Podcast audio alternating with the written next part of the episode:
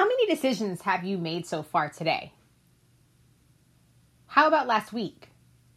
Chances are there were quite a lot of them. Many of them are small decisions like what to wear, what to eat for breakfast, or what road to take to go to the store, or even what task to work on first at your job. Others are a lot harder, like choosing what college to attend or what house to buy. My name is Ronika Jacobs, and you have found my podcast, Strive for More Your Best Life Now. While there are hundreds of thousands of podcasts out there, you have taken the time out to listen to this one. And so, for that, I would like to say thank you. So, without any further delay, let's get to it. Let's strive for more.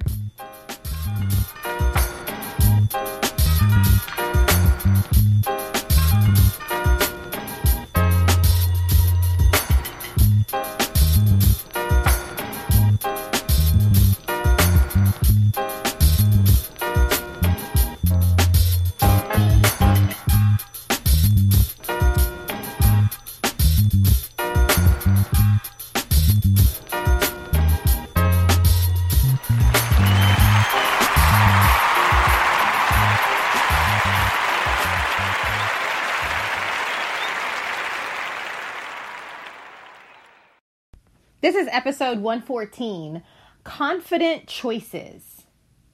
Some decisions we make very fast, like grabbing a bowl of cereal for breakfast, while we agonize long and hard over other decisions, like buying a new car.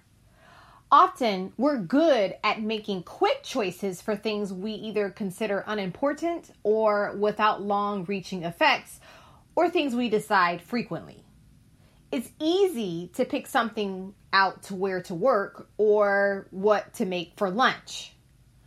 When we feel that a decision is critical or hard to reverse or even has long reaching consequences, we are more prone to think long and hard about them. That even applies to decisions we're usually able to make quickly without much agonizing or worry. Take picking what to wear, for example. We're perfectly capable of making those decisions in no time. However, when we're dressing up for an exciting date or a crucial interview for a new position, we put a lot more thought and effort into that decision. Often we agonize for hours trying on outfit after outfit. The task hasn't changed. We're still just getting dressed. What's changed is the potential outcome of either a romantic relationship or a better job. Putting more thought into important decisions isn't a bad thing. It's something we should do. The problem arises when we go too far and start to fear the decision making. In turn, that can lead to procrastination. We simply don't decide at all.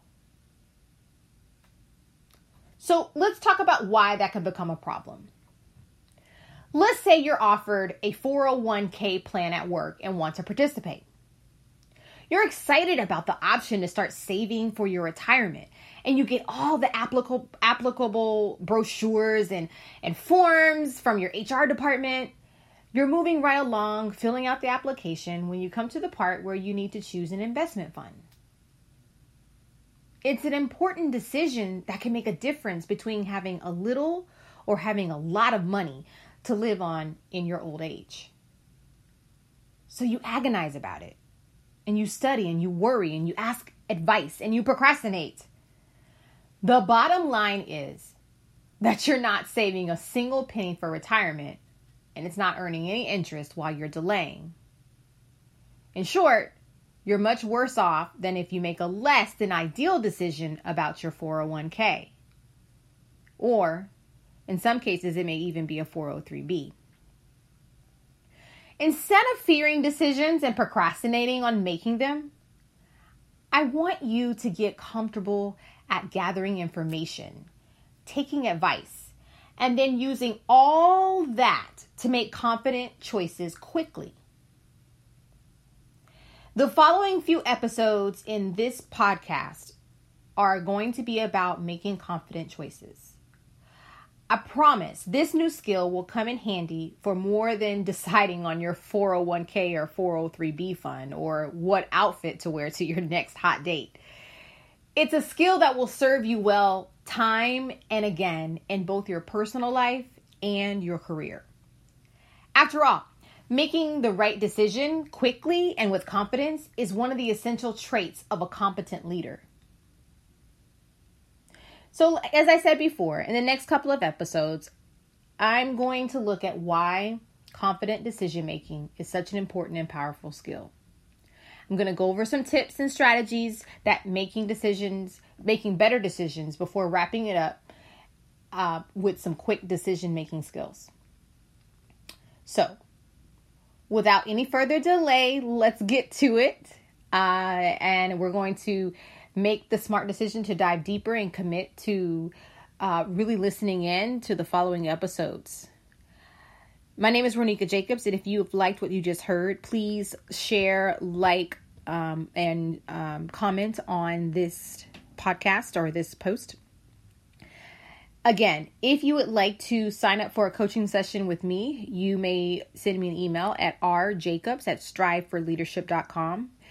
And if you would like to know more or uh, find out about any of my webinars or my workshops, you may visit my website at www.striveforleadership.com. Thank you.